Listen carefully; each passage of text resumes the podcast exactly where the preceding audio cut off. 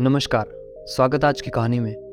यह कहानी भारत के महान संत रामकृष्ण परमहंस के जीवन की है। वे उन दिनों बड़ी गरीबी में जी रहे थे। यह देख उनके कुछ चाहने वालों ने उन्हें राजकीय मंदिर का पुजारी नियुक्त करवा दिया। वह राजकीय मंदिर बड़ा प्रसिद्ध था, अतः वहाँ की सारी व्यवस्थाएँ भी नियमित और सुसंचालित थी। उस मंदिर में वर्षों से दोनों वक्त सुबह और शाम को ठीक सात बजे पूजा तथा आरती होती थी।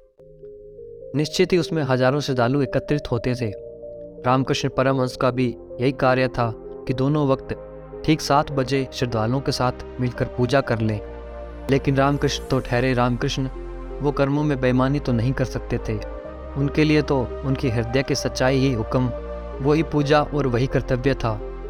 सो होने ये लगा कि पुरानी परंपरा के अनुसार वहाँ सात बजे भक्तों का मेला लग जाता, लेकिन रामकृष्ण पूजा न करते। दो चार दिन ऐसे ही बीते होंगे कि एक दिन अचानक भरी दोपहर को रामकृष्ण ने पूजा प्रारंभ कर दी। उस समय मंदिर में बेमुश्किल दस बीस भक्त होंगे। फिर तो कुछ दिन बाद हद ही हो गई। एक रात दो बजे जब मंदिर में कोई नहीं था, उन्होंने जमकर पूजा की। उधर राज के मंदिर की पूजा में समय की ऐसी लापरवाही से भक्त निराश हो गए। धीरे धीरे भक्तों का आना काफ़ी कम हो गया। जब वक्त पर पूजा ही नहीं होती तो आने का क्या फ़ायदा?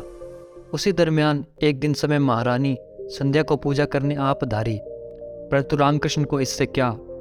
उस दिन भी साढ़े सात बज गए, लेकिन पूजा नहीं हुई। इधर महारानी ने भी गौर किया कि मंदिर में भक्तों की तादाद काफ़ी कम हो गई है। पूछने पर उन्हें बताया गया कि जब से यह पागल पुजारी नियुक्त हुआ है, तभी से ऐसा हो रहा है। यह कभी नियमित समय पर पूजा ही नहीं करता और कभी कभी अचानक देर रात से ज़ोर ज़ोर से पूजा करना शुरू कर देता है। बस इसी कारण लोगों ने आना जाना कम कर दिया है। स्वाभाविक रूप से महारानी तो पूरी तरह चौंक गई। उन्होंने सबके सामने ही रामकृष्ण से उनकी इस व्यवहार की सफ़ाई मांगी। रामकृष्ण ने हँसते हुए कहा, पूजा तो आती है, तभी आती है। उसके आने का समय आप तय नहीं कर सकती। कभी कभी वह दिन में चार बार आ जाती है कभी कभी वह सात सात दिन तक नहीं आती। भला पूजा करने वाला मैं कौन होता हूँ? मैं तो पूजा निकालने वाला हूँ। जब भी और जितनी भी आ जाती है, निकाल देता हूँ। महारानी तो रामकृष्ण का ऐसा जवाब सुनते ही गहरी सोच में डूब गई। उन्होंने रामकृष्ण की आँखों में झांका। उन आँखों की सच्चाई को देखकर वह चकित रह गई। उन्हें वास्तविक पूजा का अर्थ समझने में देर नहीं लगी। बस उन्होंने तत्काल रामकृष्ण को उस मंदिर का स्थायी पुजारी नियुक्त कर दिया।